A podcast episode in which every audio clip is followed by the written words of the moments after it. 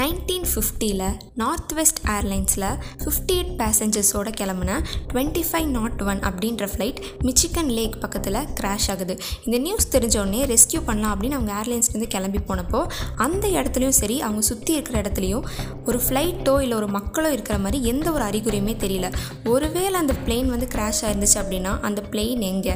அதுலேருந்து ஐம்பத்தெட்டு பேசஞ்சர்ஸ் எங்கே போனாங்க? ஒருவேளை அந்த பிளெயின் கிராஷ் ஆகலை அப்படின்னா அந்த பிளெயின் எங்கே போயிருக்கும்? Welcome to Let's Explore with me. இது இப்போ ஆரம்பித்த மிஸ்ட்ரி கிடையாது.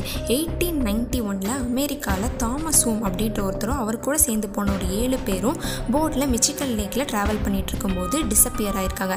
பட் அவங்க எங்கே போனாங்க என்ன ஆனாங்க அப்படின்றது இப்போ வரைக்குமே யாருனாலையுமே கண்டுபிடிக்க முடியல. அதை தொடர்ந்து நைன்டீன் டுவெண்ட்டி ஒனில் ரொசபெல்லா அப்படின்ற ஒருத்தவங்களும் அவங்க கூட சேர்ந்து போன லெவன் செயலர்ஸும் டிஸப்பியர் ஆயிருக்காங்க.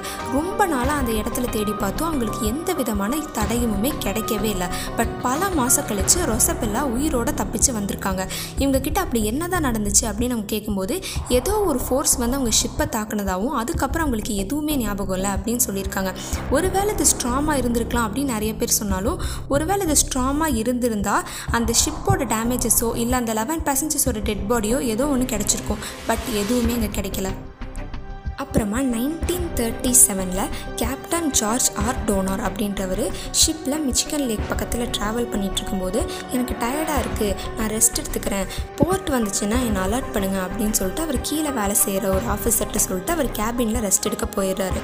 போர்ட் பக்கத்தில் வந்தோடனே இவங்களும் அலர்ட் பண்ணலாம் அப்படின்னு சொல்லிட்டு போயிருக்காங்க.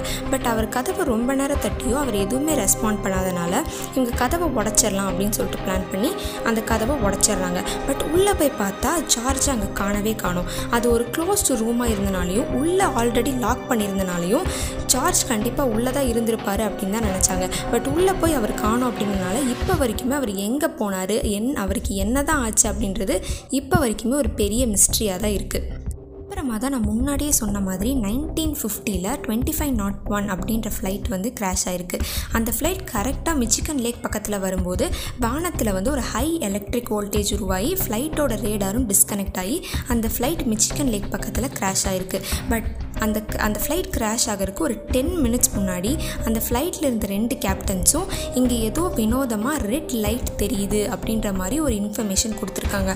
இது யூஎஃப்ஓவாக இருக்கலாமா ஏலியன்ஸாக இருக்கலாமா அப்படின்னு நிறைய பேர் யோசித்தாலும் இதுக்கான ப்ராப்பர் எவிடன்ஸ் எதுவுமே இல்லை அப்படின்றனால இப்போ வரைக்குமே இது ஒரு பயங்கர மிஸ்ட்ரியாக தான் இருக்குது பட் இந்த மிஸ்ட்ரி இதோட முடியல. இதுக்கப்புறமும் கண்டினியூ ஆச்சு. அதெல்லாம் என்னங்கிறது பார்ட் டூவில் பார்க்கலாம். அது வரைக்கும் ஸ்டேச்சில்